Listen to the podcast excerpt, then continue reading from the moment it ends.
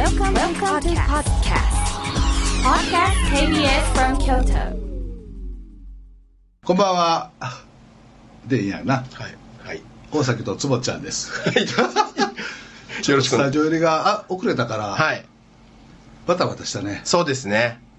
あれ、これもう収録始まってる収録始まってます始まってますか？はい。よろしくお願いします。よね。これはあの、この曲は、はい。京都踊ろう、明日と歌おう、おえー京都フィルムフェスティバルバンド、はい。京都国際映画祭の、うん。えー、とテーマソングへを作っていただきました。え。はい。立川直樹さんというはいはい。おじさんがはい。おじさんですかプロデュース。スしてもらって、はいはいはいはい。えー、とちょっと読みますね作詞作曲はうん拓郎さおおグレーの。ん、ねああ、すごい。で編曲は佐橋義行さん、はい。佐橋さんの旦那さんやねあの人のね松たか子さんのねへえ。日本で全然ちゃうかな日本でアコースティックギターを弾かせたらダントツナンバーワンあ、そうなんですか。違うかもわからんけど そこ大事な情報です。佐橋さん、はい。あのうちのフェーレの時にもすごくお世話になってえすごく優しい人でね、え。うん。大崎さんギターとか昔のギターとかあるんならあの持ってきてください。修理っていうかチューニングしますよとか。初めての時にニコニコ言ってくれてすごいですね。でそへえ。うでボーカルは海宝直人さん。はい。中村あたる君あたるさん。はい。ベースは浜岡本。あ、岡本ちゃんのいやい兄弟。やえそう違う。え違う違う。違うでしょ鳩 自由だな。スタジオのあの、はい。ケイベス京都さんの銀座にある、え東京支社のはい。スタジオからお送りしてるんですが、えほら鳩。アグレッシャンが美味しそうって言った鳩やね。えーベースは浜岡本君えはい。浜ちゃんの息子さん。浜田さんのダウンタウンの浜田さんの息子さん、おおこれ浜田にも夏美ちゃんにもそんな血はないやかったやのにね。なんでこんな天才が生まれ育ったんやろ。大人気ですからね。すごいもんね。はい。性格もいいのよ。ああそうなんですか、うん。あのそんなに知らんねんけど駐車場かなんかでたまたま会った時に、はい。向こうの方からバーって走ってきてええ大崎さんこんにちは」へっていうぐらいの会話やねんけど。え はいはいはい普通ねこんだけ売れててなんかしてうん。向こうの方から走ってきて「大崎さん」とは言わないもんね「あ。あはー」みたいな感じだったら。ええちなみにどういうご紹介をされたんですか？その浜岡本さんは大崎さんって言って。あなんかの時に知ってたの？昔から子供、もっと子供の時に。ああなるほどなるほど、で浜岡本君のえ弟も映像作家であそうなんこれがまた優秀なんや。すごいな。番組作らせてもいいし動画作らせてもいいしなんていうのあのミュージックビデオみたいなの作らせてもすごくいい。へ正確え英語もしゃべる。これは浜田と夏美ちゃんのとは違うよ。いやいやもう完全にその血じゃないですか。そうか。はい。それでえっとごめんなさい。ギターは拓郎さんと中村太郎さんとドクター・キョンさんと屋敷豪太さん佐橋義行さん。というすごいメンバーやね。すごいですね。合唱はまたこれ可愛い京都市立梅小路小学校6年生の皆さん。ああ素敵な。すごいよね。メンバーはい。えでいついつ京都国際映画祭でしたっけ？うん？もう終わった？いやえ？あまだか。15日からですありがとうございます僕一応ふ振ったつもりなんです。違う。一応宣伝のためにね。ゲスト来てはるんで。ちょっとあの緊張してるよね。終わったって。終わってないめ次の木曜日15から18日オンライン開催って書いてありますよ。そうか。はい。これは多分本邦初公開かなんかこの情報として放送すんの？違うって。先週流れてた？いやちょっと僕もあんま記憶はないです。ほんまつぼっちゃんいい加減やろ。あで、えーミックスは飯尾義文さん。はい。レコーディングエンジニアは谷川光弘さん山本はじめさん。本当にお世話になりました。ありがとうございます。すごくいい曲を作っていただいたので、うん。この KBS 京都さんのこの番組でずっとずっとかけようかなと KBS 京都さんも喜んでいただいてるのでかけようかなと思ってますし。あーでも佐橋さんと会いたいな。へえ。すごいな。佐橋さんすごいな。佐橋さんは達郎さんや竹内まりやさんや佐野元春さんや小田和正さんからの辛抱を待つクソ活動の数多く起用されている。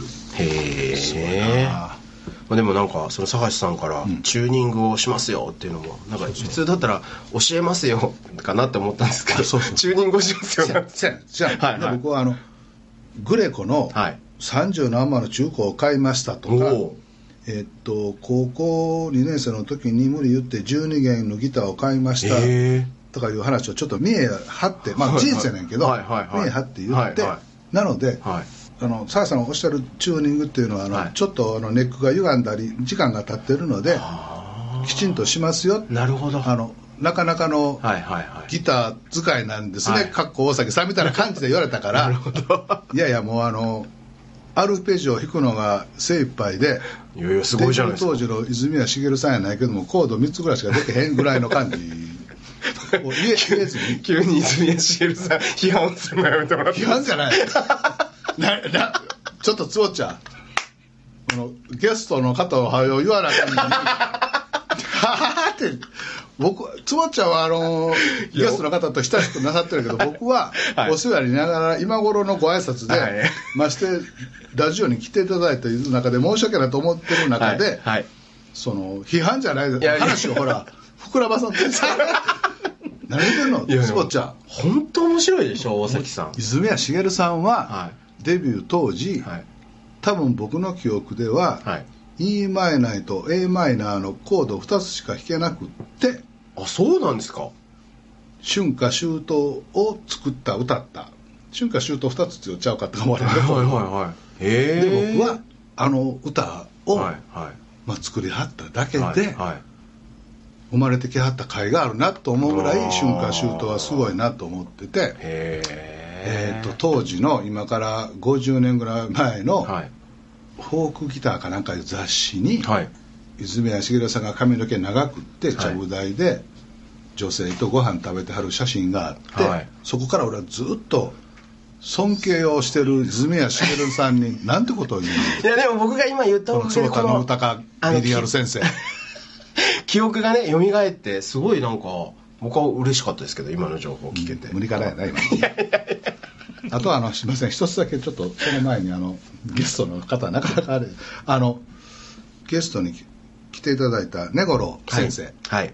ハーバード大学医学部客員教授、はいはいはい。東京大学ソロボンヌ、はい。なんやかやなんやかや食べてて、はい。本出ましたって言ってもらったんで、はい。一応言っとかなあかんなと。ウイルスから体を守るああいいタイトル。ハーバード大学ソルボンヌ大学東大などで最先端医学を研究する医師が教える1回1分の呼吸法で感染重症化を呼ぶ？ん。免疫低下は遠ざかる。っはい。ていう本やって。素晴らしい。つばちゃんあげるわ。ありがとうございます じゃあちょっと今度拝読させていただいて次何書いてあったか教えてくれる？はい。わかりました。大体学校の時もそうなったもん今今でもそうや。早い話がなんやねん。さっきもビレに。な早い話がなんやねん。いやもう時間ですから行かなきゃいけません。分かってるわい。しまったごめんな分かってるわいって逆ギレして遅れてきました。すみません。今日は。いえいえすみません。ではい。もうこれで1時間ぐらい終わってんちゃう？まだか？えーなんと今夜のゲストははい。株式会社改善プラットフォームの代表取締役 CEO 須藤健二さんです。はい、よろしくお願いします。よろしくお願いします。こんばんは。須藤健二さんは2003年株式会社リクルートホールディングス入社後マーケティング部門新規事業開発部門を経てリクルートマーケティングパートナーズで当時最年少執行役員としてご活躍、2013年に企業の事業に合わせて最適なデジタルトランスフォーメーションを支援する会社改善プラットフォームを創業されました。ネクストソン正義ですよ。出た。言ってるな、はい。出 たすごいね。すごいっす。この紹介のされ方、はい。それプレッシャーですよ。孫さんそれ聞いて喜びはるのか？怒りはるのかいやいや喜ぶ 喜ぶと思いますよきっと。重圧半端ないです。無駄な波風しか立たない。あの親しい人は須藤健二 CEO のことを、はい。須藤健とか須藤健さんって呼ぶんですか？そうですね。ははい。い、坪ちゃんは須藤健さんっていうのいや僕はもうあの尊敬を込めて須藤さんです。うなんで半笑そういうそのラジオでは伝わらないツッコミをやめてもらってうの急になんかあのちこじんまり腕組ん胸でちっちゃい腕組んで尊敬を込めてって半笑いで。いやいやまただいなんかすなんなんだろう須藤健ってちょっと違うと思ってるんですよね僕の中では。はい。なんかまあもう昔は須藤健さんだったかもしれないですけど今やもうちょっとやっぱ須藤さんだなっていう。なるほどな、はい。そうやな。そりゃそうやな、はい。あの清水健太郎清水健というのは私な。あの土佐健っていうのはあるねああり麻ますね。雀放浪記何のことやだから健介とか健太君とか健二さんとか、はい短くうん。だから坪健とかいろいろとかもあるへんね。な確かに確かに。はい。そんな話はどうでもいいな 吉本のはい。DX 化はい。を坪田さんに 一言だけで丸投げして、はい。その後たまに順調とかお聞きしてて、はいはい。で坪ちゃんがその DX 化をはい。須藤さんにはい。頼んでくれたという、はい。丸投げして今度は。そして今ここにここに。丸投げ丸投げで。はい。でそのね一回僕も最初の頃になんか坪ちゃんの報告会議で聞いて、はいはいはい。AB テストとか、はいはいはいはいはい。とかなんかなって、はい。ちょっともうその辺でついていかれへんなと思って 俺と岡本ちゃんは多分ついていけてないなそんなことないです。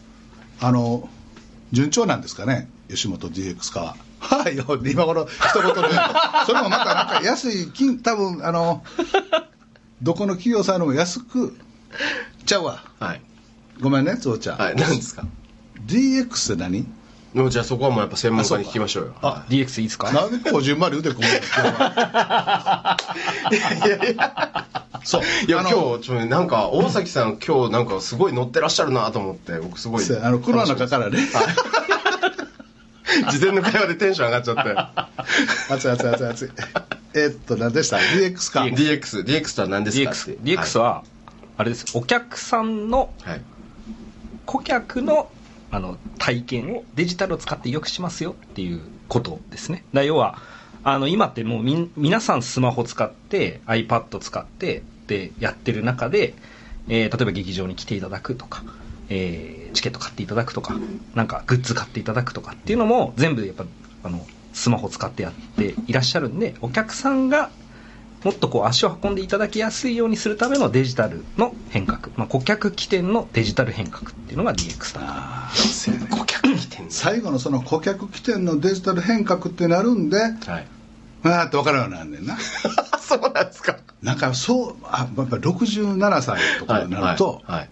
そういうふうにこうその通りなんやけど、うん。まとめられると、うんうん。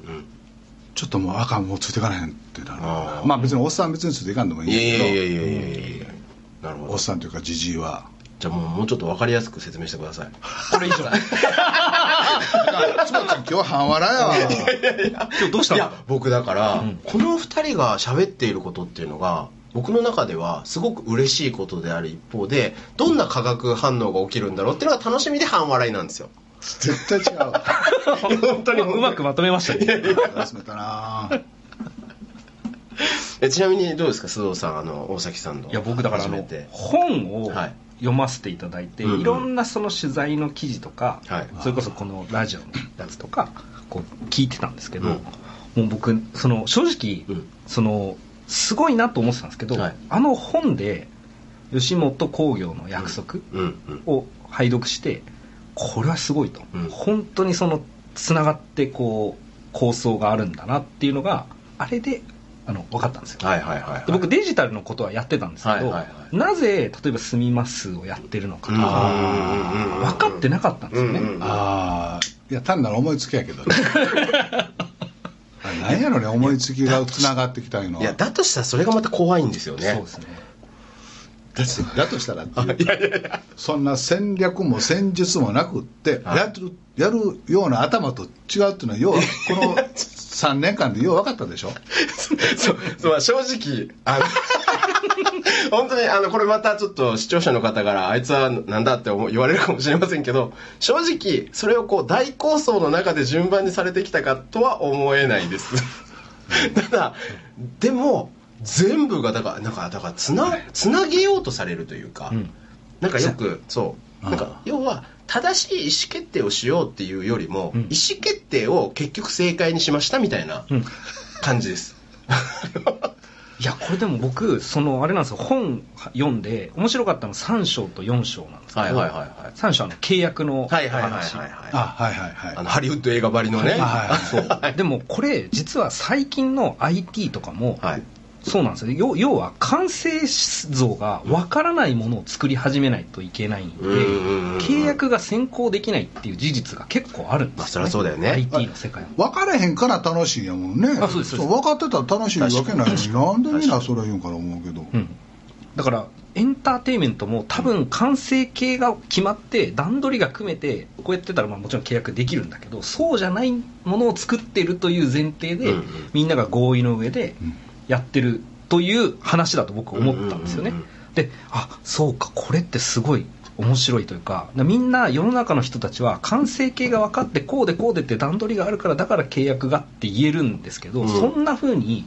実態はなってないじゃないですかおそらく。はい。っていうことなんだなと思ってこれはすごい面白いと。うん。でその4章のその地方創生のお話でその住みますぎにとか小川ールのお話とかがはい。出てきた時にあこれもう未来の資本主義の話をしてるんだなと僕は思ったんですよ。そうなんですよ。そうですよね。僕もそう思ってこれを聞いてる方がみんな全つぼっちゃんなんかあの半笑いとなんか須藤さんと二人で目配せして俺の方なんかやらしそうなこと言うな。そんなこれちょっともうあの生配信してほしいよ このブラックつぼっちゃん。いやいやそんなことないです。やっぱこう前段階が面白すぎたんで。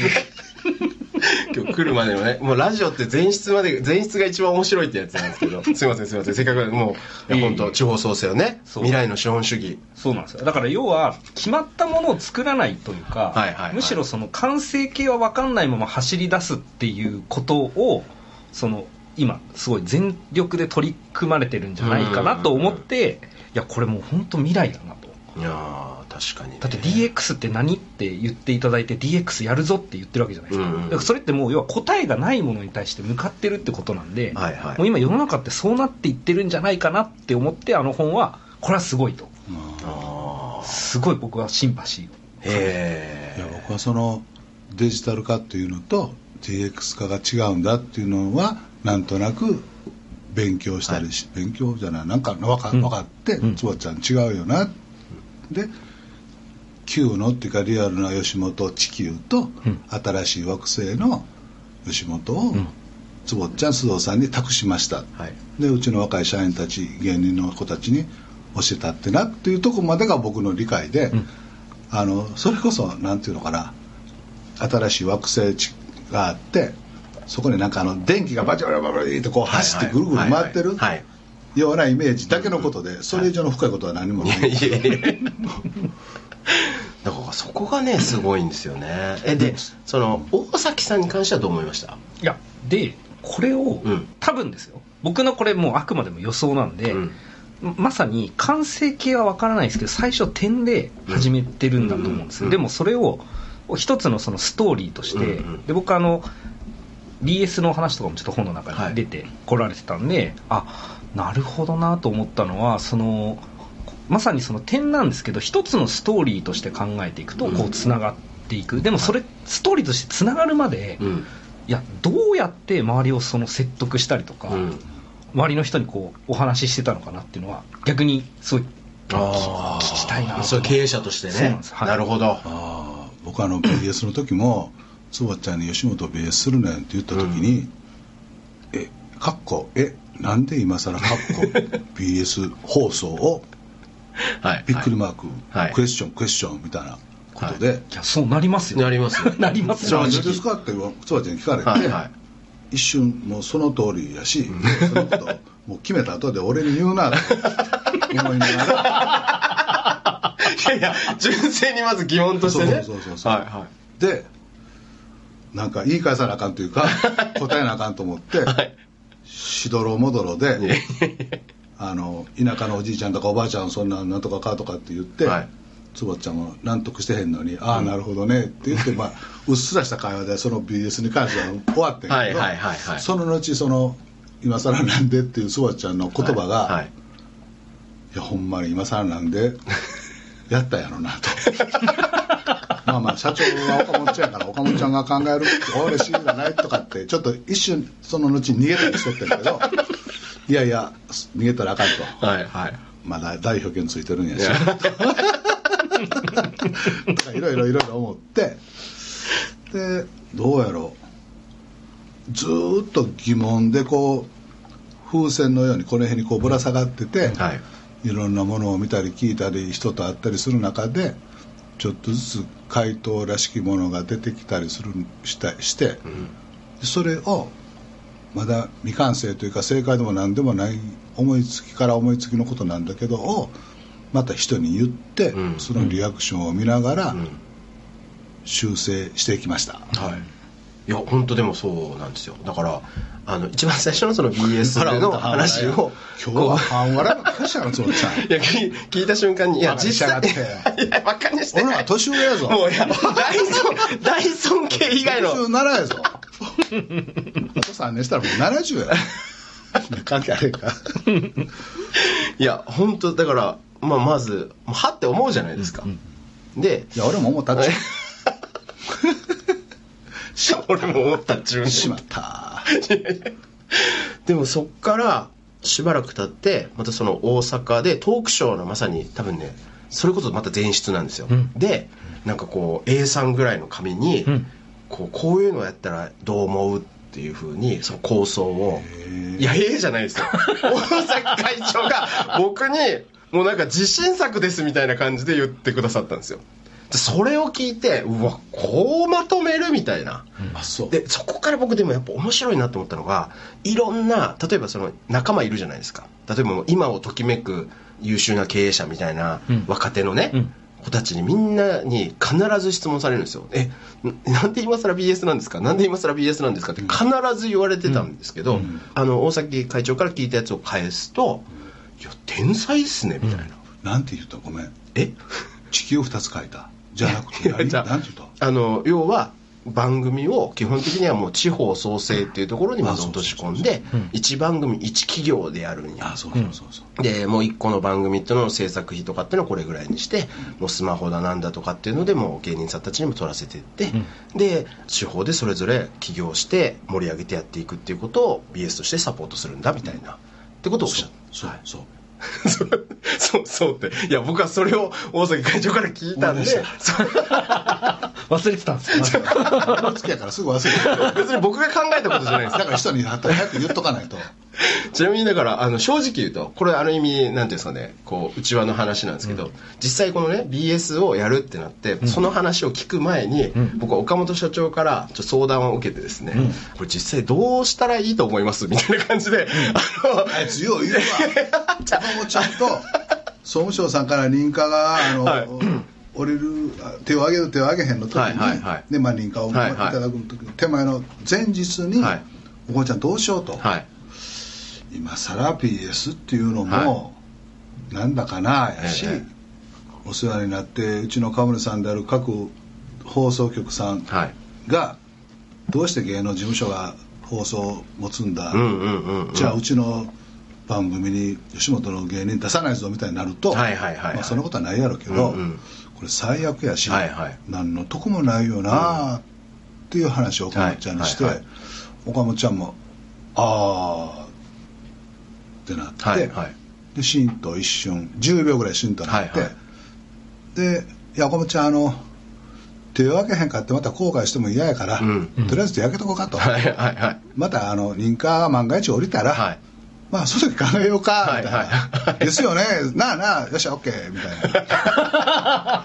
いや、なので、なのでやっぱりこう自然な流れじゃないですか。で、どうしたらいいと思いますっていうあの 中身を、そこでいろんな人に話を聞くうちの多分一人だったと思うんですけど、いや岡本ちゃんははい。ほとんど坪ちゃんしか相談してへんと思う。そんなことはないと思います。他に何かを相談する人っておらへんもん。いやいやいや、それはちょっと。マジでマジで。それここマジで。いやいや。で、僕も、うーんってなってて、で、その大崎会長から、その話を、多分僕が聞く前に、えっと、岡本社長に、多分その構想を、あの、大崎さんが話されて、さそれを聞いて、岡本社長が、なんか本当目の色が変わったというか、いや、あれめちゃくちゃすごいと思うんですけど、どう思いますっていうふうに改めて言われて、あれ絶対いけますよねっていうふうに言われたん。で、でいや、本当そうなんですよねって言って、すごく意気投合したというか。意気投合した。はい。これはいけると。仲悪かった。いやいや、そういうことじゃないですよ。ちょっとちょっと知らんけどこれ BS に関しては、吉本の社外役員になってこの私の大事な貴重な時間を費用と効果というか 生産性と何も関係ないのにこれしまったなって思っとったのがちょっとは。違うそそんなことは一言もあの木本さんの目を見てください。怖いから木本もだいぶやす痩せたもんね。俺の下についてから。夜中でもバンバン電話したんねいやーでもあれは本当にすごいな。いやすごいです。あので、まあ、それをお金どうして集めるんやというか、きちんとしたビジネスモデルもまだまだない中、はい。お金も集まってない中、はい。どうするかっていうのはあるんやけど、ええ。まあそれは岡本ちゃん頑張るよっていうことなんやけど 俺はその冒頭おっしゃったそのデジタル化することによって顧客のサービス満足度を上げる。で会社としてもその要は生産性を上げるということでしょ、うん。で生産性を上げることはうんもちろん善なんだけれども、うん、とその時に忘れ去られるものというか、うん。置いてきぼりになるものというか忘れてはいけないものとかって何かあったりするじゃないですか、学生の時に仲のいい友達2人か3人か5人とかで何の生産性もなくバカ話して遊んだりするじゃないですか、はい。うんでもそれって一生のなんか友というか思い出というか、うん。その後のそれぞれの人生にこうなんか色を添えるじゃないですか、はい。みたいなところがその生産性効率を高めてデジタルによって流通を変えていくところで労働というものがうん。全てデジタルに置き換わると、そういう仲間で集まってわーわー言うこととかみたいなことがなくなったりして、うん。やっぱりなんか違う人間 になってしまうんじゃないかなと思ったりしてて、でそれは昭和はそうやったけどこれからはそうじゃないんですってお二人が言えば、はいそうかそうなるんかちょっと寂しいなって思ったりするんだけど、その辺はお二人はどうお考えでしょうか？まあの僕はそのデジタルって人を生きやすくしてくれる側面もたくさんあると思ってるんですよね、なんか僕中国にその仕事で行った時に、うん。中国ってあのウーバーイーツみたいにこう運んでくれるええお弁当っていうか、うん。レストランからこう、うん。直接会社のデスクまで運んでくれるんで、うん。それ頼むんですよね、はいであまりにもその麻婆豆腐が美味しかったんで、はい。そのレストラン行ってみようと思って近くだから行ってみたんですよ、うん。そしたらもう店シャッター閉めてて、はい。もうキッチンでそのもう汗だくのおじちゃんが、うん。もうずっとひたすら麻婆豆腐作ってるっていうお店だったんですよ、で聞いたんですよ。ちょっとごめんくださいっつって。はい。そのこういうその宅配ウーバーイーツみたいなのができて、お店もともとはお店やってたんですけど、ん。レジも全部なくしちゃって、うん食べるスペースもなくしちゃって麻婆豆腐だけ作るようにしました。でもう俺はこの麻婆豆腐が好きなんだと、うん。でも前は他のメニューもあったんだよと、えうんうん。でも俺麻婆豆腐食べてほしいんだよなと。で麻婆豆腐だけそのやってると。でも見てよと。うちの店汚いしさと、うん。でなんか俺接客とかも苦手だからすごいこれによって自分は本当好きな仕事させてもらってめちゃくちゃ感謝してるってなるほど。なるほどね言ってたんですよ。なるほどねでこれはあこうやって人が生きやすくなるというか、うん。それだけでも成立するように、うん。こう多分分業してくれてるっていうところもあって、うん。あこういうその良さっていうのもうん。僕はあるなと思ったん。ですよ、なるほど。だからちょっと滑らかになるっていうか、今まではこうキッチンがあってうん。厨房あってその食べるところあってレジがあって、うん。いい感じの接客があってお店はなんかこう綺麗になっててっていう全部セットじゃないとうん。食べログの何点取れない。確かに。ってなって総合点でなってるからね。そう一個でもね接客悪かったら美味しくてもあの嫌だってなりますもんね。ただひたすら麻婆豆腐美味しいだけで、麻婆豆腐の注文もう本当ひっきりなしにそのなるほど。取りに来てるんですよ。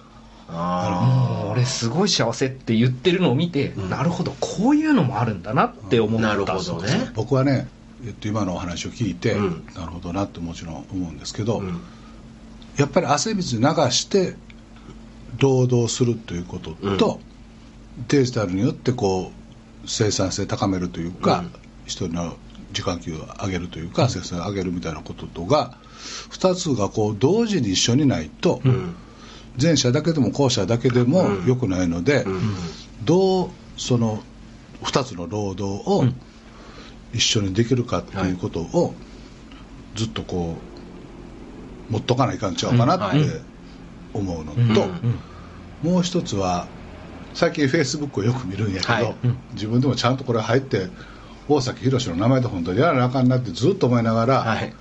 やってないんやけど、はいはい。そろそろやっぱりやらやろうって、はい昨日の夜はそうでやろうって決めたんやけど、そうそれまたつばちゃん相談したんやけど、はいはい。やっていいかどうかやろうかなっていうの。あのあその中で町の食堂みたいなうんフェイスブックのチームっていうのはあれ、はいグループが、はい。グループがあって、ね。はいはい。日本中のなんかいろんな食堂のうん。情報が入って、はいはいはいはい。であみんな美味しそうやなと思ってて、で片やチェーン店があるじゃないですか、うんでああいうチェーン店ってどっかでこう限界になるわけでしょ、はい。コンビニとかでも、はいはいまあ、アホほど作っても、うんうん。1万点よりも2万点でも3万点はいきません、はい。でどっかで限界があるのに、はい一生懸命その商売やってはるでしょ、皆さん、うはい。でそれってなんか便利にはなるんやけど、うん。限界があるビジネスをやってて、うん。でそもそも美味しいねって言って食べるのが料理なのに、うんうん。まあまあそこそこ美味しいね、うん。美味しくない美味しい美味しいって言ったらまあ美味しいね。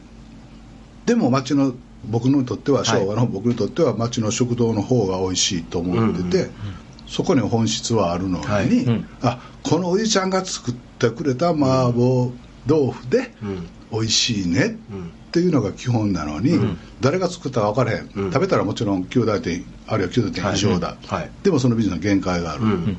っていうところを自分の中でどう考えたらいいのかがちょっとわからないというか、なるほど。うん。楽しみというか、デジタルとなんかある意味その人の営みうん。の部分どっちも大切なんじゃないか、そこをどう滑らかにするのかっていうと最近のその僕印象に残ったエピソードでいうと今大崎会長と地方のいろんな県にですね、行かせあれていただいて。ももうちょっとやめるからね。ごめんね。あそうですかいや全然全然。これちょっと無駄ちゃうかないやでもめちゃくちゃ僕は楽しいし勉強になってるんですけどでもこの前。少なするよごめんね。いやいやいや。この前ね山形に行ったんですよね、行かせていただいて。山,、えっと、山形デザインっていう会社のいわば視察に行かせていただいたんですけど、その農業有機栽培をしていて、でそのために例えば AI のカルガモみたいなのをこうつうんうん。あのカルカルガモロボットみたいなのでいわゆる虫とか害虫とかっていうのを取りますみたいな、そういう結構先進的な取り組みだとか、あとあの、まあ、要は地方創生の中での観光資源を開発農業との観光資源っていうのを開発するっていうので、うん。田んぼの上のにホテルうん。を建てて、お。うその要は椿山荘の庭みたいな感じで その田んぼを。そんな例え出すんや。あの水田をなんですか景色庭にするっていう。水田テラス。水田テラスっていうのが。あって、ね。海の上のホテルとかね山の上のホテルってあるんですけど田んぼの上のホテルって聞かないじゃないですか。あれでもバリとかありません？ああバリね。な確かに確かに。確かに確かに。だんだん畑はいはいはいはい。あでもまさにそんな感じで。それの山形のこの庄内平野の素晴らしいところにホテル綺麗なホテルが建っててでも素晴らしいなと思ったんですけど実は僕ねめちゃくちゃ印象に残ってるのは何かっていうと、うん。その次の日の朝その実際に農地を見学に行って、うん。でなんかこう土がですね山盛りこう置いてあったんですよね、うんうん。でそこでこういろいろなんか説明をしていただくときにこの土をねこの土もちょっと変わってるんですって言ってちょっと手に取ってみてくださいっていうふうに言われてその土をですねポロって僕の手に置かれてでその後にそれちょっと匂い嗅いでみてくださいって言われたから、まあ、匂い嗅ぐじゃないですか。そしたら「臭いですよね」あのはい」ってえ豚のうんこなんですって言われたんですよ いやいやいや豚のうんこを手にもなんで俺に持たせたって思ってお前ちょっと食べたくなってるわけないや、そうなんですよ。ちょっと、あの、これ、なんかこう、口に含んでみてください。これ流れになるのかなと思ったら、いや、豚のうんこなんですって言われて、ちょっとなんかもう衝撃で、ででも私、実はそこって、ちょっといろいろ科学的な根拠を持って、結構最先端のいわば肥料なんですよね。そしたらその時に、その大崎会長が、いや、実は昔はその田んぼとかにも声だめみたいなのがあったりとかして、そういうのって別に普通でしたよね、みたいな。でそれがあ今こうやって科学的になってんだみたいな、あの話がこう行われたんですけど、僕の実は山形の旅でのやっぱ一番の印象に残ったのは豚のうんこを触らせられて匂いを嗅いだっていうところに、もうものすごいこう印象が残った、でそこから帰ってきて友達とかあのどうでしたみたいなのを聞かれて僕はこの一通りいろんな話をした後にやっぱみんなが反応するのはやっぱりその豚のうんこを触って匂い嗅がされたっていうところがでそこでいや行ってみたいって言ったんですよね。あああの土はやっぱ深いのよ。微生物とはいはいそうですね。人の内臓とうんうんうん。排便はいはいはいとがはい。こう自然のサイクルになうんうんっててうんうん。歴史の流れとはい。地球の中ではい。バランス取ってきましたそうですよね。っていうとこなんよね。そう。でそれもごめんなさい、いえいえ。その例えばアメリカで、うん何あれ GPS で、うん。トラクターでうん。バーってロボットがやってるのも素晴らしい,、でも豚のうんこをこうしてっていうのも素晴らしい。でこれからの地球はうん。どっちに行くのだろうっていうのが僕はすごく興味があって、まあ、適正配分でって言ったらそれまでなんやけど、まあ、それがさっきのそのデジタルと汗と涙とっていうのと、どう両立というか、うん。どんな関係性で進んでいくのかなっていうのが、うんそう今日の1本目のお二人に聞きたかったこと、はい。うん。でそれはその農業のことで言うとね、はい。うん。全然知らんねんけど違うかったら違うって言ってほしいんやけど、はい。アバウトに欧米っていうのも変なんやけど、はい。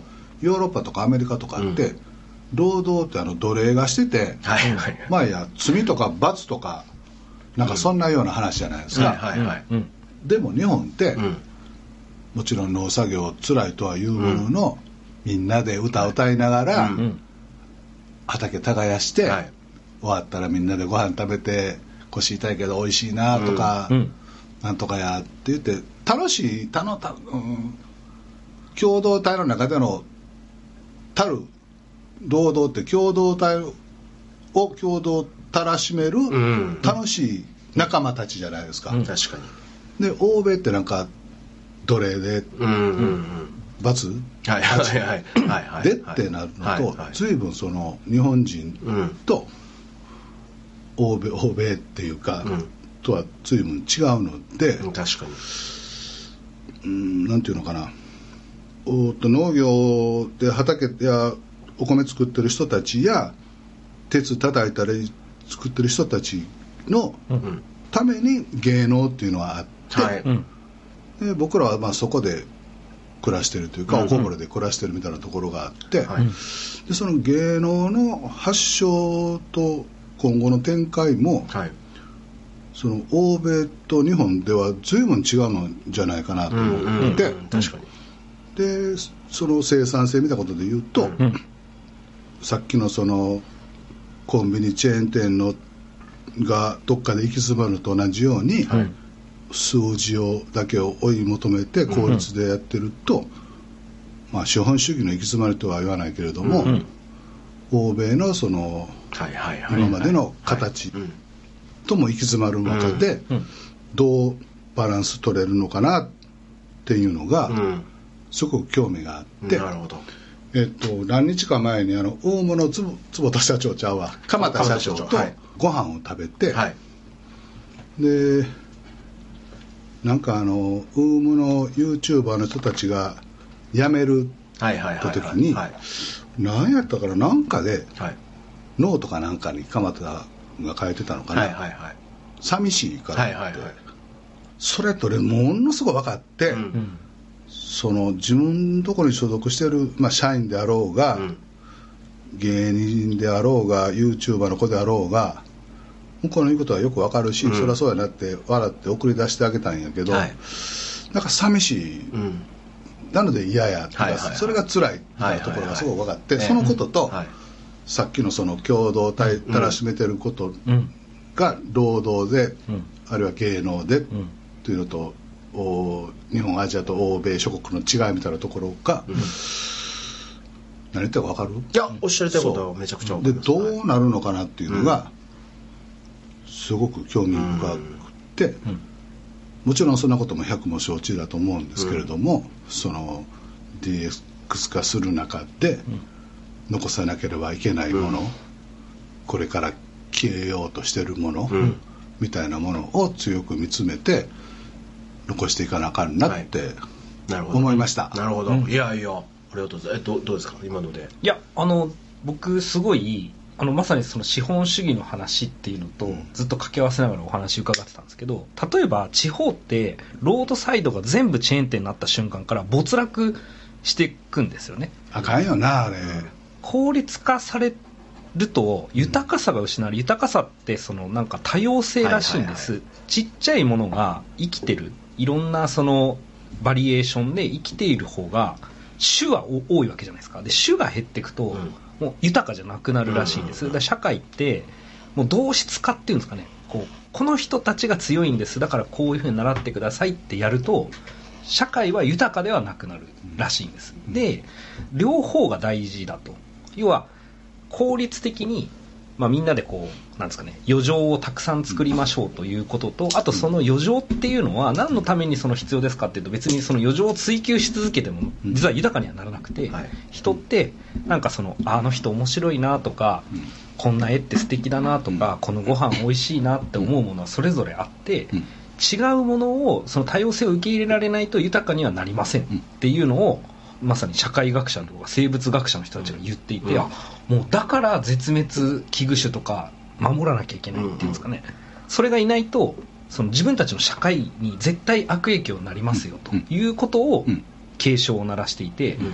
僕すごいなんかそのデジタルっていうのは実はそういう小さいものとかちょっと今は弱いんだけど、この人が生活してったりとか生きやすくするっていうことに使いたい、うん。うん。使ってかあってほしいうん。と思ってます、あのもちろんその個人に向かうっていうところ C2C、はい、うん B2C みたいなところがそうなんですし、はい。うんそういうことなんやんな、うん。やっぱりその生態系というか、そこの中でのやっぱり人間というか、うん。人の営みみたいなことをきちんと考えた上でのデジタルっていうことやね、それはまあ、はい。もちろん偉い学者さんは分かってるんだろうけど、うん。でもそういうことやね。そういうことです。ん。僕その大崎さんと話してるといつもそのドイツの哲学者のヘーゲルっていう人がいるんですけど彼が弁証法っていうのを言っていて弁証法っていうのは正反合ヘーデルナッツ。そうそうそう。それです。なんか例えばあの丸がありますと。で三角がありますこれは同じものですか？っていうふうに言った時に、まあ、丸と三角は明確に違うものじゃないですか。でも円錐って横から見たら三角で、うん。上や下から見たら丸じゃないですか、つまりあるものがもう全然一見正反で全く違うものなんだけども、うん。それを合わせたものっていうのが実は円錐だったりとかするんですけど、まあ、社会っていうのは基本的にそうやって発展していくんだっていうのが、まあ、いわゆるそのヘーゲルが言ってることなんですよね。で例えばそのさっきのコンビニとかの話で言うとそれぞれ昔は地方に各商店があったわけですよねいろんな、うん。でそれぞれ地方のその独自のというか、うん。あのオリジナリティのある商品を売られてたんだけど、うん。当然それは1店舗ずつとかしかないから、うん。やっぱり非非効率的であって、うん。で経営の合理化っていうのを考えた時にやっぱりコンビニみたいなのが生まれた方が、うん圧倒的に流通も仕入れとかも含めた時に価格も下がって、ん。みんなそれで満足していくわけなんですよね。本当に便利やからね。そう便利ですから、うん。本当に便利。だし安くもなるし、なんだかんだ言って多分味もクオリティも上がっていく。と、ころが今度日本全国に全部コンビニがブワーって出てきたら何が起こるかっていうともう全部同じになっちゃうわけですよね、うん。そう。でまさにその豊かさとか多様性っていうのがなくなった瞬間に今度何が生まれるかっていうと、うん。結局各コンビニごとにうん。九州限定の 美味しい焼き芋とかこの地域限定のこういう商品っていうのを出さない限りは人が結局集まらなくなってで結局またもともとはその各それぞれの地方で商店ごとのこうあれがあったのを合理化させたのにまたそこに戻るみたいな。うんだから常にこの何ですかね振り子。振り子のようにうん。こう発展していってて、うん。しかもそれが合理的でかつオリジナリティがあるみたいな感じにん。なっていくのが、うん。その弁証法なんですよね、うん。だから僕はそのなんか世界観をデジタルとそのいわゆるアナログの中で作ろうとしてるのが大崎大成の吉本なのかなとかっていうふうに思ってたりとかしたんでそれをまた今思い出しました、なんかそのデジタルっていうもので人の営みっていうのがより滑らかになってと同時に、うん実はその泥臭いところっていうのがまたこうなんていうんですかねスポットを浴びるというか、うん。だからすごい素敵な合理的な農業のやり方っていうのと、プラスでもやっぱりその豚のうんちを匂い嗅がせられて、うん。そこでわーってなってそこにみんなでも興味を持つってでう。ん。それで行って、うん。あの結果そのやっぱり水田テラスみたいな、うん。そういうところとかっていうのに惹かれるみたいな感じなんか両方が大事になっていくんだろうなっていうふうには思いますよね。30年以上前にはい、フジテレビの地下の本売り場のところで、はい。なんちゅう本やったかな。なんか買ったんよ。えでその中でエントロピーの法則とかあってはいろんななんか意味があるんやろうけど、はいはい。えっと、俺がなんか覚えてるのは、はい。新興国が最新の病院を作ります、はい。うんで道路を作ります、はい。高層ビルを作ります、はい新しい薬も発明されてうんうん病院を作ります、はいで、えっと、後進国はうん。そんな最新の病院もありません、はい。でも結局全人口に対する死ぬ人の割合はうん。一緒です、はい。そのビル建てたり、新しい人が怪我したり死んだりして、はいはいはい。はい結局一緒やなるほど聞いて、はいはい。でそれが本当にエントロピーの法則なんか知らんねんけど、うんうん今ちょっとそれを思い出したんやけど、なるほどあそのことと、うん。ダーウィンの、はい。何進化論。進化論。はい。であれは、はい。適応はい。適者生存みたはいなこと、ですねはい。でそれは神が作ったことなのか、うん。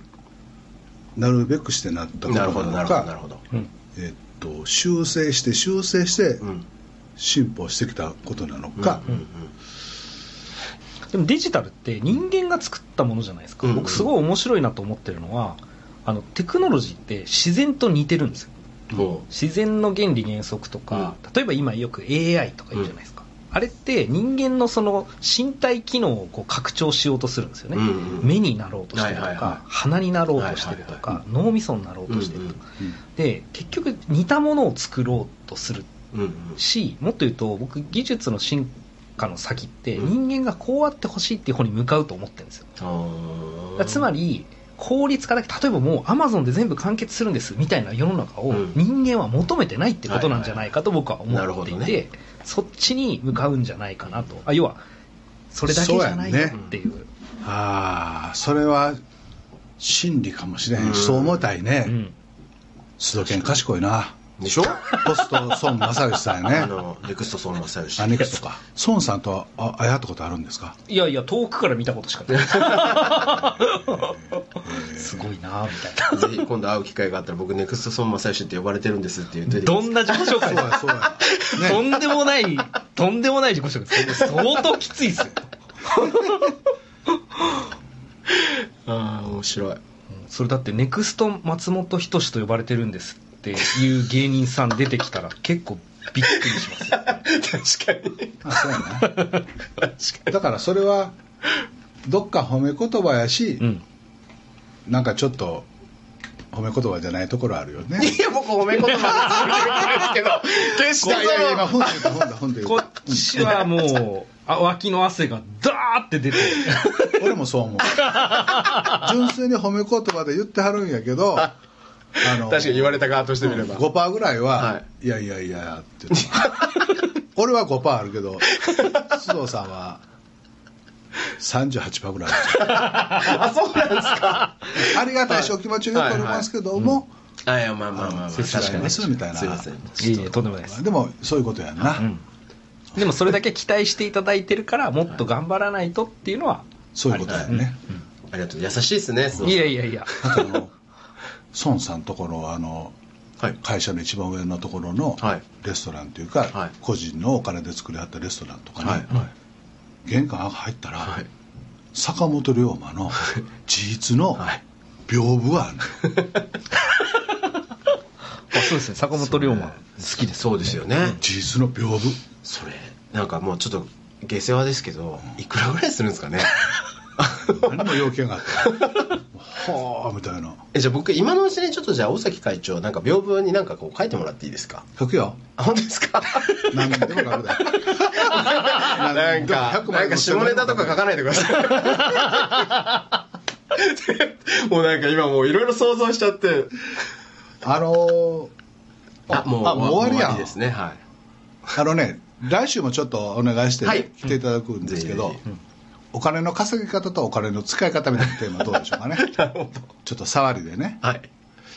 えっとエンディングの曲は5匹の子豚と、とチャールストン森山佳代子さんあーこれをなぜ勝子さんが選曲したのかはどういうことなんですかね。何やろうね歌詞の中に何かあるんですかね、なんかあるんやろな、はい。